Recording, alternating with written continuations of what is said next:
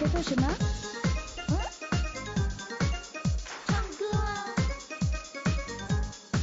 One time。对，当小朋友的时候就感觉风风雨雨都是别人来承担，但是快乐也是别人来提供。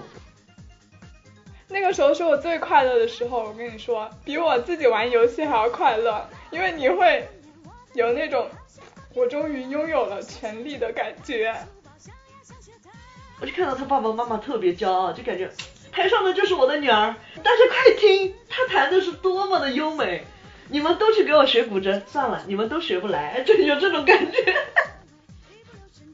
现在不是有那种满级小孩嘛，就学那些弄爵士的、搞爵士的或者搞说唱的，就是发了视频过后，评论都在说，你是不是跟同龄小孩没有什么话题？不是因为自己真的想回到小时候，或者是有年龄焦虑，就只是单纯的觉得我小时候没有过够，我现在可以自己安排我的这个节日了。所以，哎，还是做成年人好，就是你想过儿童节的时候就可以过，不想过的话也可以不过。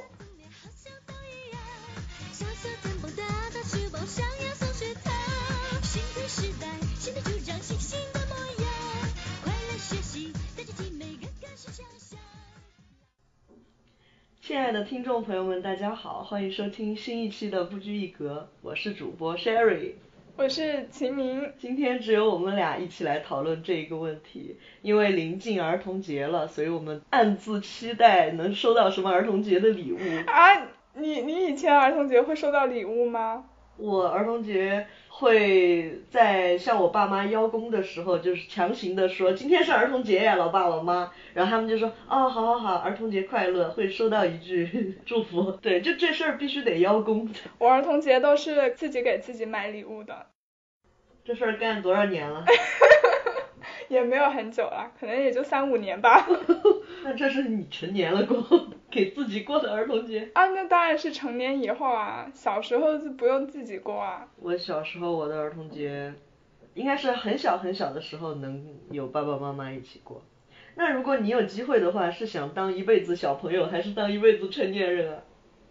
我还是更愿意当成年人哎。我也是。啊？我还以为你会说小朋友呢，因为我觉得成年人可以自给自足一点。嗯，对对对，我也是这样想的，就感觉成年人可以自己选择的机会更多吧。但是当小朋友确实也有当小朋友的快乐。对，当小朋友的时候就感觉风风雨雨都是别人来承担，但是快乐也是别人来提供，我就觉得有点。是。小朋友的快乐和痛苦很大程度上都是取决于别人嘛，特别是父母。然后我就觉得会比较没有自主选择权，而且呃我小时候爸妈管的比较严，我就一直在战战兢兢中生活。哎，我也是，哦难怪，所以这样的人都喜欢当成年人吧？对对，是这样子的。啊，但是因为今天的话题，我们还是想聊一下儿童节以及童年嘛，所以第一个问题就是。你还记得你童年的六一是怎么过的吗？特别小的时候，儿童节是爸妈可以带着一起过的。特别小，指幼儿园到小学。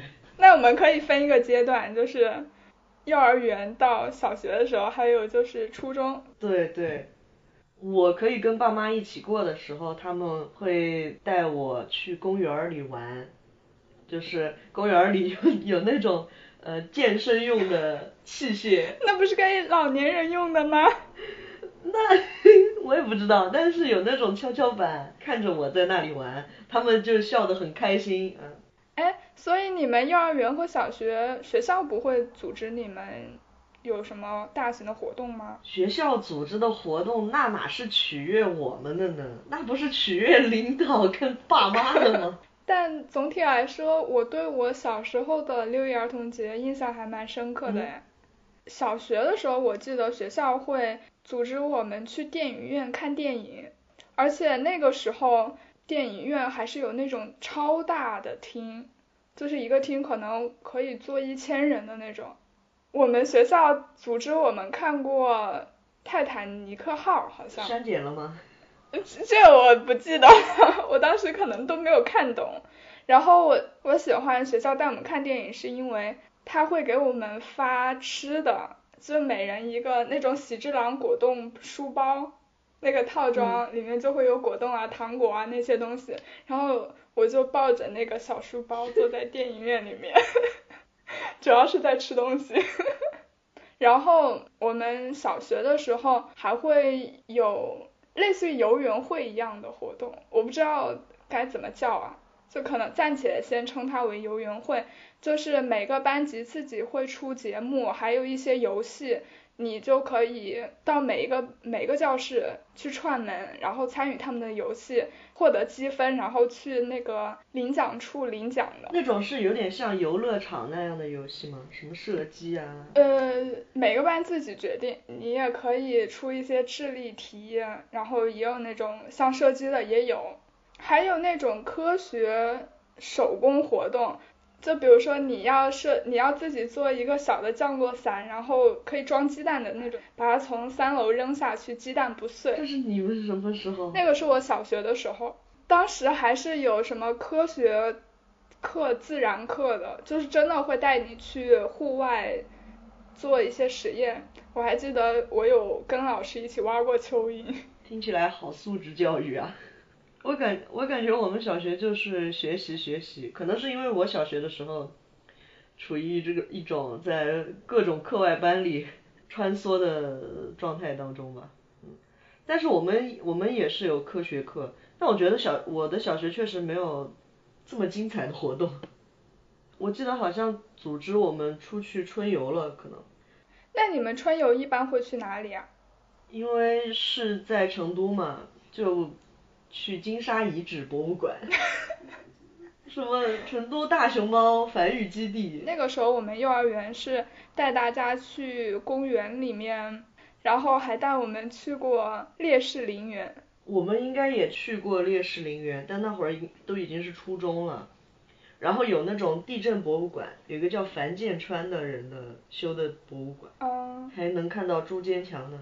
哎，我听说过这个故事哎。那朱坚强我们在园里边看到的时候，那真是膘肥体壮的，被喂的可好了，劫后余生。那你童年这个六一的家庭活动怎么样呢？听你感觉学校组织的活动实在是太美好了。我我其实对家庭活动真的没太大印象了，因为好像一直都是在学校里面过的。我爸妈，嗯，可能会带我去肯德基、麦当劳吧，但是我确实 没有很多印象。我有一个印象，当然肯德基、麦当劳应该是带我去过的，但我最大的印象是我去吃了必胜客，那会儿是我上初中了。我想去吃必胜客，但是我又不好意思跟我妈妈说，今天是儿童节，我还是儿童，你的你我想去吃必胜客，你满足我这个需求吧。我那会儿还就是嘴硬，还佯装一下，我，哎呀，就是初中生了，我说没有必要过六一儿童节。然后你妈妈说，嗯，确实不是儿童了。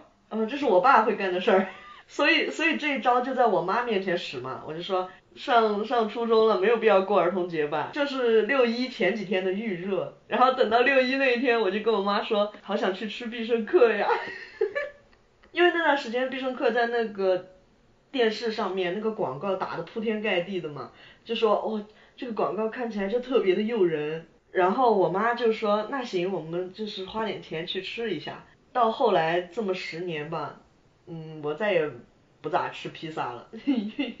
初体验非常差。为什么？图上面的披萨，视频里面的披萨看起来是这么的好吃，可是吃的时候觉得非常的不合口味。啊，我懂了。而且本来必胜客的披萨就做的不咋地，对，不咋地，那会儿不知道嘛。嗯，我记得我第一次吃必胜客，感觉也还蛮失望的。是，但那会儿咱们什么也不知道啊，对吧？嗯。吃吃吃快餐，吃牛排就去豪客来吃。啊，对。其实也没有特殊的家庭活动，对吧？对，没有什么特殊的家庭活动。小的时候最多可能六一会穿很新很新的衣服，但是嗯那会儿我妈给我翻照片，就是前几年我回国的时候，我妈给我翻照片嘛，我就觉得很社死，妈呀这穿的什么衣服啊？剪了一个西瓜太郎的发型，穿了一个像婚纱一样的白色蛋糕裙。天呐！我妈说你看多可爱呀，我们只能僵硬的应和，嗯是。哎，但是小时候我们不都是希望穿那种纱裙吗？那种白色的蛋糕裙。我也不知道，我感觉有可能真的就是我幼儿园的时候可能会很喜欢穿。我感觉我有点印象开始就喜欢穿那种很板正的衣服，啊显得自己很成熟。说回到小学的六一活动，嗯，我还有一个印象比较深刻的点就是，我刚刚不是说了我们会有积分的游戏，然后要拿到奖品出去兑奖吗？我也有当过兑奖处的工作人员，那个时候是我最快乐的时候，我跟你说，比我自己玩游戏还要快乐，因为你会有那种我终于拥有了权利的感觉。而且我们那个奖品都是一些文具嘛，小朋友不都很爱买文具嘛？然后那个时候你就可以看到整箱整箱的文具摆在你的旁边，那种感觉就特别幸福。嗯，我还以为你想说中饱私囊一下。那我还是不敢的。我们国家的至少小学的素质教育做的还是挺好的。哦，德育教育做的很好。啊，那会儿真的是，真的是觉得就是守卫好一个公共财产，觉得很光荣，是的，是的，就是这种感觉八耻，觉。牢记在心那种感觉。哎，这样听下来，感觉你们学校六一怎么都没什么活动呀？问题是六一有晚会，就是都不是特别愉快的经历，就是那些六一的活动也不是举办给咱们的。哎，那你可以说一下有哪些不愉快的表演的经历？就是我呃我幼儿园的时候，可能可能那会儿本来都是大家天天都在自己玩嘛，所以六一的时候突然要形式主义一下，突然要整个晚会大家一起弄一下子，然后我们就穿着那种小纱裙，手上还拿一个小熊，腮红也是你懂吧，打的跟猴屁股一样。对，额头中间还要点一个红小红点儿，然后去唱那个洋娃娃和小熊跳舞，噔噔噔噔，一二一，哎，我感觉我们是同一个时代的哎。怎么有都是这首歌吗？啊，我们小学表演也有这首歌。但但我相信应该家长是蛮喜欢看到的。就如果我自己带入进去，我会觉得啊，什么东西啊，好羞耻。但是如果是我自己的小孩儿，就是一群小孩儿在那里 载歌载舞，还觉得挺有意思的。反正尴尬的不是自己。对呀、大家都喜欢看别人尴尬啊。但我小学的时候看到那种学长学姐在舞台上面表演，我有一个学姐，她会古筝，就感觉他们班的人都特别骄傲。然后因为我认识她的爸爸妈妈，我就看到她爸爸妈妈特别骄傲，就感觉，大家快看，台上的就是我的女儿，大家快听，她弹的是多么的优美。你们都去给我学古筝，算了，你们都学不来，就有这种感觉。我的天呐！哎，但是在小时候，你如果会一门乐器的话，真的是一件特别光荣的事情，对大家都会很羡慕。对对，但是我小时候特别惨，表演是我最不开心的时候。就是我小时候学的乐器是单簧管，这怎么单独上台 solo 呀？但是那个时候不懂嘛，因为反正也不知道为什么就莫名其妙的决定去学单簧管了。反正我当时很害怕，因为我其实不是一个很喜欢在众人面前就是当焦点的一个人，再加上我其实单簧管吹得很烂，那个时候我我记得我当时去表演的时候，我真的超级超级紧张，然后吹的时候呢也是经常会出错，但是我发现我吹完了之后，大家也不太听得出来到底原本应该是什么样子的。大家都听不太懂。这个这个就有点像我现在网上特别火的一句话，就是现在不是有那种满级小孩嘛，就学那些弄爵士的、搞爵士的或者搞说唱的，就是发了视频过后，评论都在说，你是不是跟同龄小孩没有什么话题？那会儿大家都在唱茉莉花，然后你上去给大家整一个爵士版的。不过我当时的那个单簧管，它是因为单簧管是可以拆下来嘛，然后装在盒子里的。我当时那个盒子特别的酷，就你拎着一个小皮箱，特别像装钱的保险箱。我每次就是把那个箱子打开，然后开始组装那个乐器的时候，就感觉自己好像在组装手枪一样。而且觉得你们都不会，只有我会。是，然后我还表演过啥呢？就主要是跳舞吧，我觉得小学的时候，嗯，大概那么五六个穿的花花绿绿的小孩儿，嗯，化浓妆艳抹的妆，也不知道是哪家的阿姨对我的眼睛下此毒手，真是，我爸妈还要给我拍照，我的妈呀！那个审美都是他们给的，比如说化妆也是，他们非要给你画成这个样子，也不管你自己到底喜不喜欢。我记得哦，我初中的时候还去表演过呢，就是表演跳舞。嗯，我记得那个化妆的那个那个老师，他边画的时候，他还要，他也可能是在说实话了，但我实在是觉得受到深深的羞辱。他说：“哎呀，你脸上怎么雀斑这么多呀？盖都盖不住。” 我我在想，你要画你就好好画，你给我闭嘴。然后，然后还有人说什么，嗯、啊、天呐，你的眼睛。他反正意思就是说眼睛也画不大，就这样吧。但他这欲言又止，你知道吗？深深的伤伤害了我。怎么能对小朋友这么残忍啊？唉，我只是一个小朋友，我那会儿本来容貌就不自信，我真的很同情你。真的是给我整无语了。然后我我又要遭此羞辱，两分钟过后又要上台去表演。而且你知道他化妆的时候，他跟你说，因为他要刻那个 CD 嘛，嗯，他刻那个 CD，然后发给老师，然后同学们都会看。他刻那个 CD 的时候，他跟我说，嗯，拍摄的时候其实是不会太照到你的啦，就是不会看得很清楚，嗯，不会太拍到的。我就嗯，好吧，等我回去看的时候，明明就拍到了，明明就很丑，他调了焦距，他拉近了镜头。哎，所以这些经历就是。在小时候的我们看来是真的很不愉快，但你想现在讲起来的话，真的很愉快呀、啊。所有事情我觉得尴尬中都带着一丝好笑。那我觉得照你这样的回忆，你现在 应该不会想要过小时候的那种儿童节了。我只想就是学校规规矩矩的给我给我们放一天假算了，爸爸妈妈不放假，然后他们老老实实上班，然后晚上回来给我们做顿好吃的，我觉得这是非常不错的儿童节。我当天我当天我就在家里看电视。或者你可以去过一下我小时候过的那种儿童节。对呀、啊，你小时候儿童节多快乐呀！就是那个学校组织的那些活动，一听就感觉像是那种素质教育小学。啊，我还以为所有小学都这样呢，没有想到在另外一个省有一个小朋友，他小时候的儿童节居然如此的不快乐。这个小朋友那会儿非常讨厌当儿童。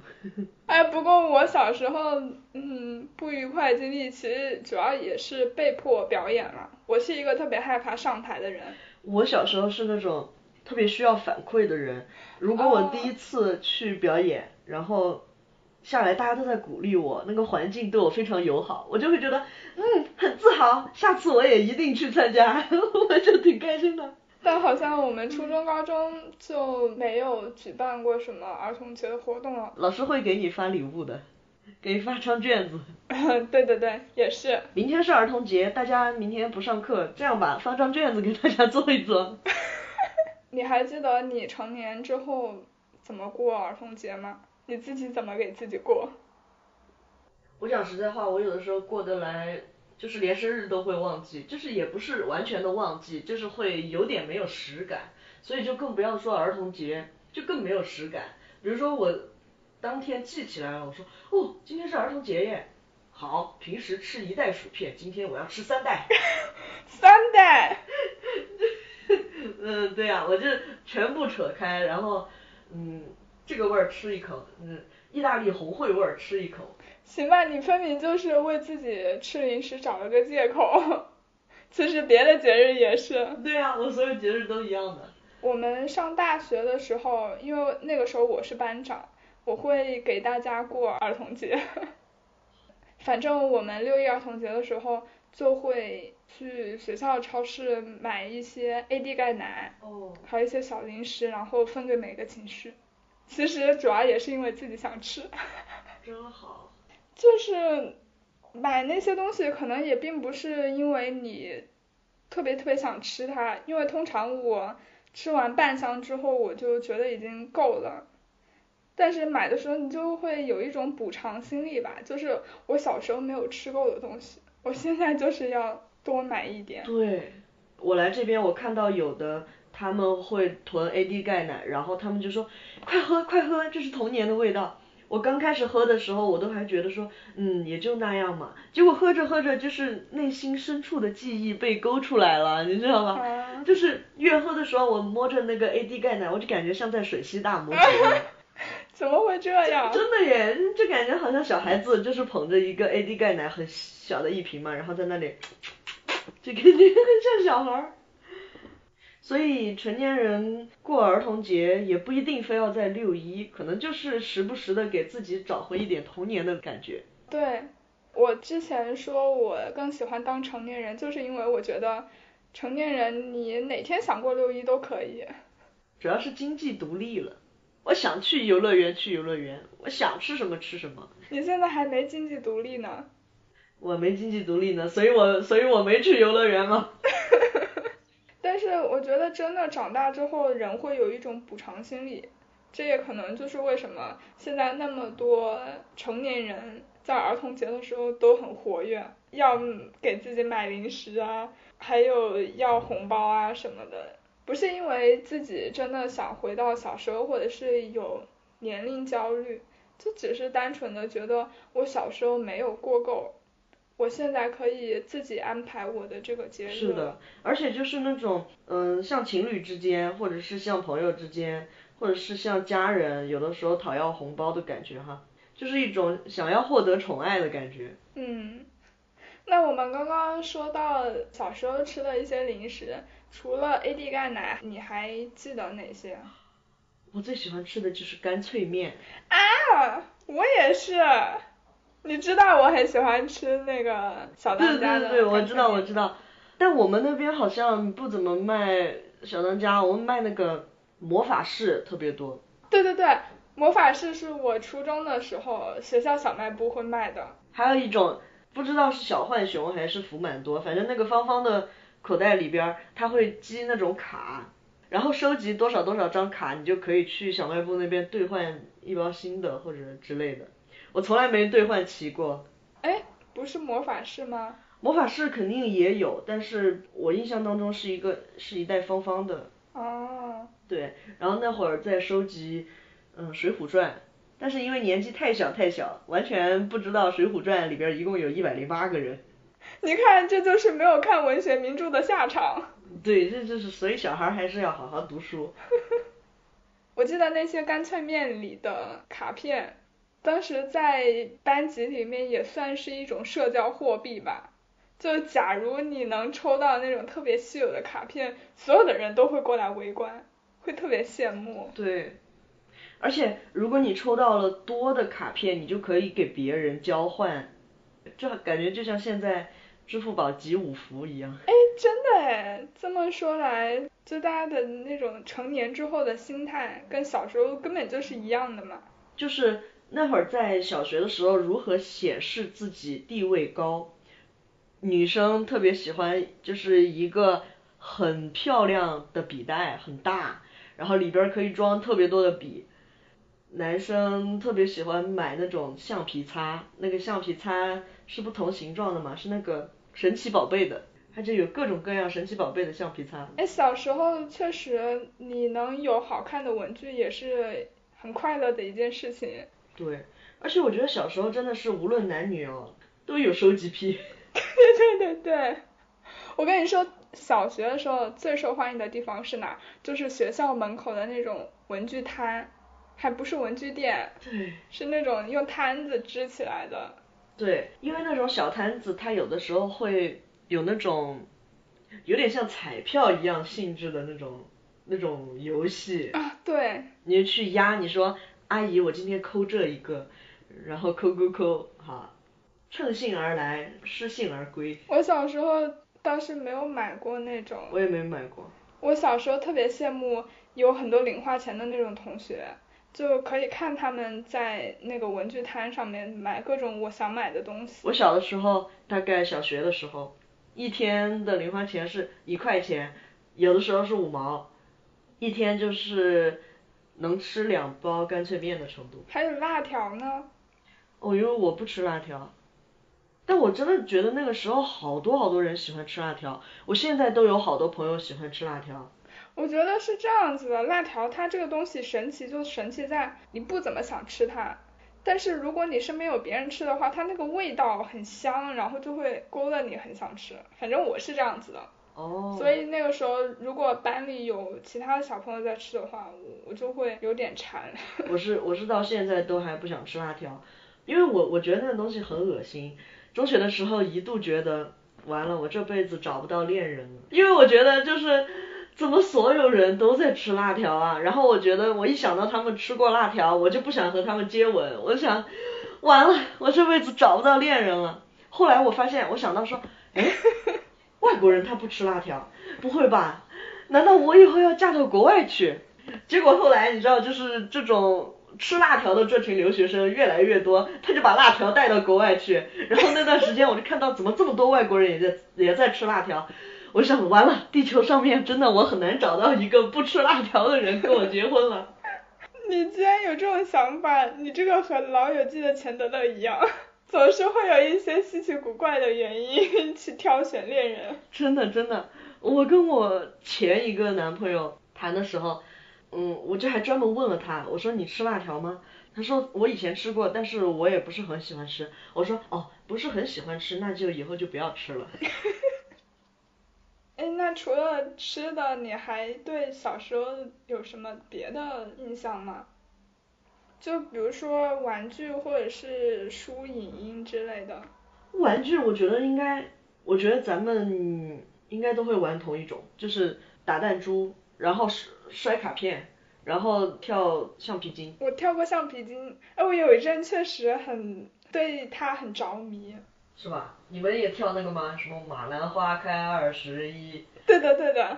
我感觉我那会儿跟女生可能玩不来，最重要的一个原因就是我橡皮筋跳的非常不好，但是我打弹珠还不错。然后我我会玩那个飞卡片，就是把那个卡片狠狠的往地上摔。就是像那个摔片子一样，有点像。那个不都是男孩子玩的游戏吗？嗯，是，但是因为我橡皮筋跳的差嘛，就我实在是太笨了，我受不了女孩们讥笑的眼光，我受不了，呃，我受不了，我只是一个手脚比较笨的小女孩。嗯，但是没关系，我有一身蛮力，然后和和和脑子和技巧，然后我就我就去摔卡片儿。当时还是记得，就是一群小伙伴在那摔卡片，就围着那堆卡片就在那那里让他翻起来，翻翻翻翻，特别像那种赌博的人，你知道吧？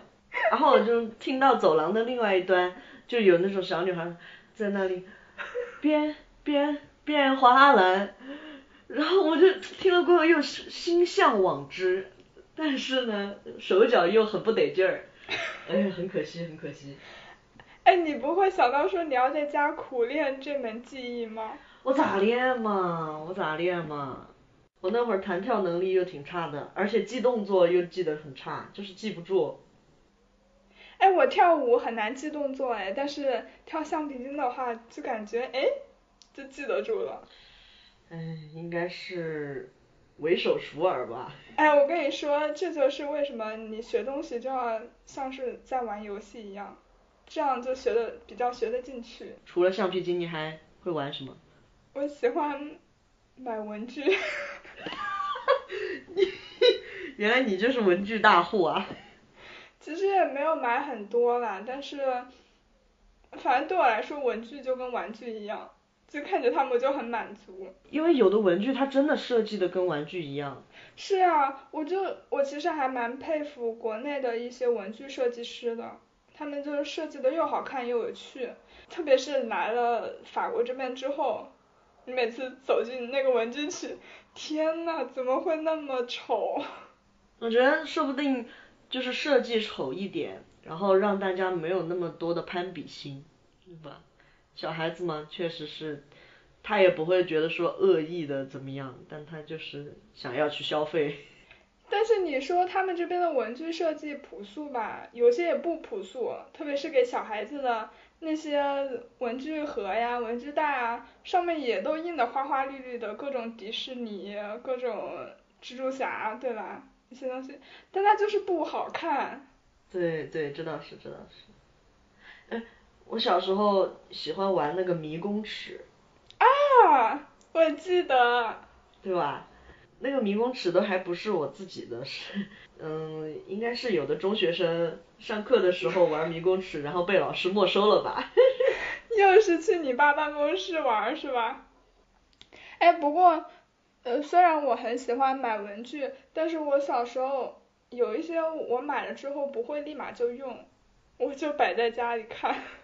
你是个收藏家呀，小明。我真的有点收藏癖，而且我小时候用的那个文具袋我印象很深刻，因为那个是我小学参加作文比赛赢的奖品，再加上我本身就很喜欢那个设计，它是一个绿色的，我最喜欢的颜色。然后反正整体设计就特别好看，我就很喜欢那个文具袋，我就一直一直用它。虽然我后来也买了其他的文具袋，但我还是最喜欢它。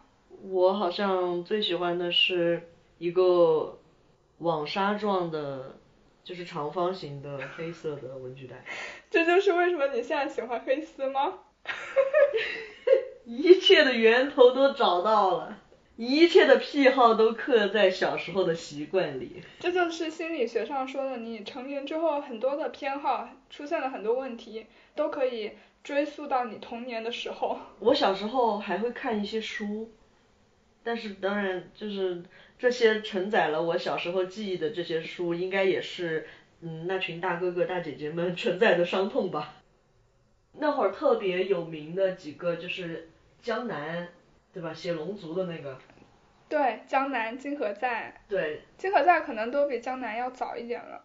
虽然他们是同时期的，但是金河在出名会更早一点，我感觉。哦，但是江南的话，我真的记忆里只有龙族。唉，果然，我跟你说，龙族已经是他后期而且口碑不怎么样的作品了。其实他前期的作品会更好。然后说到书的话，那我小时候看书那真的可就太多了，因为我小时候不是很喜欢待在家里，所以我放学了之后我就会去书店待着，包括放假的时候，我可能一大早就去书店待着了，等吃饭的时候我妈她会叫我的，然后那个时候呢我就自己找个角落，什么书都看。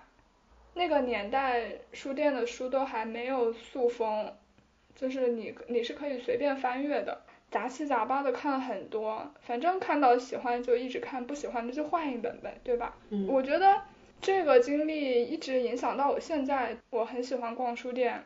我觉得你在网上买书跟在线下体验还是完全不一样的，我就很喜欢那种你去书店。嗯，遇到一本自己很喜欢的书的感觉。对对，感觉又有点缘分，是他在吸引你的感觉。是的，而且就感觉那个环境很亲切，让我很有安全感。对，因为人人都在看书。是，我印象比较深刻的儿童文学有像杨红樱的。假小子戴安。对啊，他出了很多系列都还挺不错的，比如说《淘气包马小跳》，还有《笑猫日记》。对。然后还有《冒险小虎队》。冒险小虎队我也特别爱看，但是我每次就是翻开那个书看的时候，我看到那个书上附带的卡都是没有的，不知道被谁拿走了。真的吗？那有点惨，在书店里好像还好，大部分都还是保留着的。然后我记得小时候有一个春风文艺出版社吧，他们有出那种魔幻系列，就是国内本土的一些儿童文学的作家写幻想文学，也挺有趣的，有魔法校园，还有什么我的妈妈是精灵之类的故事。哦。这些你应该都没有看过了。我曾经有一段时间，就我成年以后，我有一段时间想到我小时候看的书。我特别特别想把它们再看一遍，然后我就去网上找，但是书名很多我都不记得了。然后我发现也确实是很早之前出的书了，一般都是零零年前后出的书，所以电子版的肯定是没有的，网上的信息都很少了，就觉得还蛮遗憾的。我对书城我也觉得蛮遗憾的，我家附近也是有一个书城，我以前也特别特别喜欢去看。逐渐，因为它本来它有三层楼，逐渐逐渐就变成了两层，然后一层，然后那个书店就没了，取而代之的是一个洗脚城。好意外呀、这个结尾。对，但是没关系，一三年扫黄打非的时候，洗脚城洗脚城被端了，那它后来有再变成书店吗？没了，现在现在我也不知道是什么。嗯，对，所以人的习惯真的是会保留的，像我现在就还是挺喜欢去按摩的。好吧。你说到书城的话，我家附近有好几个书店，然后我印象比较深的有一个，它也是有两层楼，很大。然后我喜欢待在二楼，二楼有一些青春文学，反正就是讲，呃，一些少女成长中的故事吧。我看那一类书的时候，当时书店里正在放周杰伦的歌，放的是夜曲，我印象超级深刻。因为那个我不知道为什么那个场景就是刻在我脑子里了，就导致我现在听到周杰伦的夜曲，我第一反应还是书店的那个场景，我就会觉得这首歌就应该配青春文学。这首歌配的是青春文学。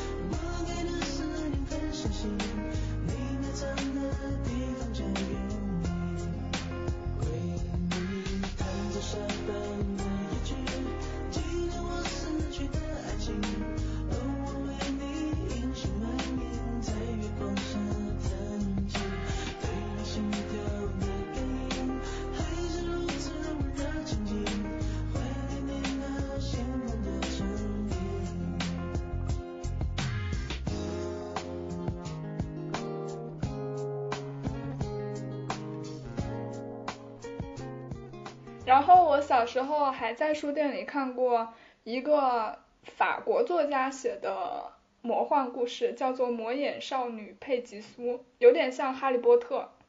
我是长大之后想到这本书，我再去查它的消息，才知道，哦，原来是一个法国作家写的，而且国内只出了它的其中的六部，但它原著是有很多的。你小时候除了看书，还会看一些动画、动漫类的东西吗？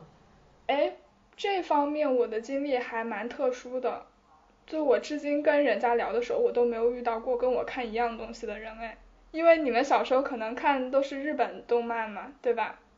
我小时候是没有怎么看过日本动漫的，包括国内的一些动漫我都没有怎么看过，因为小时候我爸妈不太允许我经常看电视，但是我家旁边是有一间就专门出租 CD、DVD 的那种碟屋吧。那个老板他偶尔会送我一些可能没有什么人租的那种碟片，里面有一些就是可能是美国的比较小众的动画片，有一些是默片，就是暗黑系的童话。我小时候看的全都是那种东西。哇，我感觉真的是会影响人。是，就说对啊，就是对你的喜欢的艺术风格也带来了好大的影响哦。这样一看的话，对啊，真的是受那些东西的影响很深的。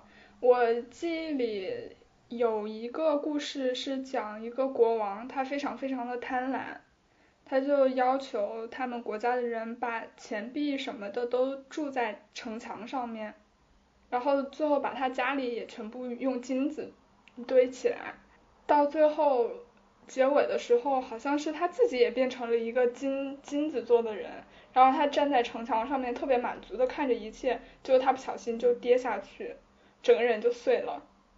你现在听起来觉得还好，但是小时候看还蛮恐怖的，说实话。这种应该就像小时候看《魔方大厦》这种动画片一样哈。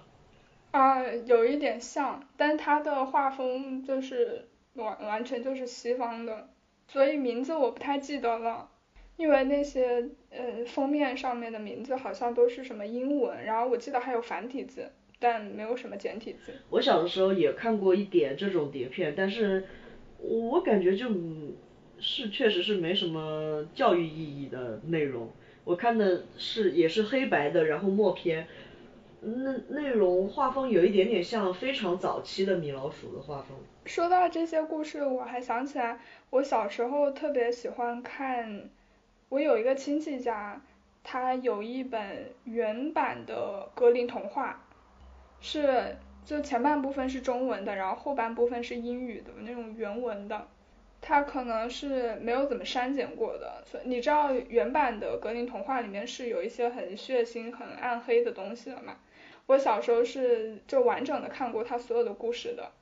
而且我不知道为什么当时还特别的喜欢，就把它当做恐怖故事在看。我感觉我好像也看到过类似的，就是感觉一点也不童话的童话，但确实是没有什么很恐怖的感觉哈，当时不害怕。有没有可能是它是文字，所以没有那么害怕？也有可能吧，就可能小时候我的联想力比较丰富。但你看，你看这些东西，其实对我现在成长心理上没有太大负面的影响。对啊，我觉得只会对人的就是这种艺术上面的风格有一些引导。我觉得它是让你可以，相当于是开拓眼界，让你可以接受更多元化的东西吧。对，我觉得它在内容上面，其实我觉得无论是什么内容，它肯定都是双方面的。然后，嗯，有一个引起一个多方的思考，而且我觉得看到一些血腥恐怖的东西，小的时候也不会觉得是一个怎么样的事情，也没有特别大的意识，更不会说哦我要去照着做，对吧？对呀，我也是觉得你小时候虽然是。比较容易受影响，但你还是有一个基本的是非观的，不是说你真的在文艺作品上面看到一个负面东西，你就会去学的。对啊。但是现在就完全断绝了一切，导致小朋友们可能只能看到真善美的东西，对他们来说其实不是一种很好的保护。对，我觉得可能看到恶的东西，然后引起思考也挺好的呀。对，过度保护真的不是一件好事情，就。刚刚说了我们小时候看的一些作品对我们审美上的影响嘛，那有没有其他的一些事情对你生活习惯上产生影响的？那应该就是听音乐。我小的时候就感觉那会儿大家还在听三巨头，我也没有说有什么优劣之分啊，就是说感觉那会儿大家还在听三巨头的时候。我小的时候，因为老师给我放很多 Michael Jackson 的 MV，所以我就对他的音乐了解了很多，然后慢慢慢慢了解了 Prince，听放克，听 disco，确实同年代的时候，大家确实还在听流行比较多吧。我觉得音乐这个给我带来了很大很广阔的世界。原来你对音乐的了解从那个时候就开始了。对，就感觉听得很早。哎，你像我小时候，就真的只在大街上听过音响店里面放的流行乐，所以我到现在也不太了解除古典乐还有流行乐以外的音乐类型。对哦，你说现在小时候就是要从小开始培养一些艺术的一些氛围，也不一定学一定要让他学什么东西，但是就是让他感受更多吧，更多元吧。因为我觉得确实科学知识类的东西以后是一定会学的。但是美学的东西是靠慢慢积累的，可能对整个人的气质影响也蛮大的。我到现在会喜欢用金属类的餐具。啊为啥呀？因为小时候我上幼儿园的时候，我妈要给我送饭嘛，那个时候她用的是不锈钢的保温碗吧，包括我小时候用的杯子、筷子，所有的餐具都是不锈钢的，就导致我印象中觉得啊，餐具就应该是这个样子的。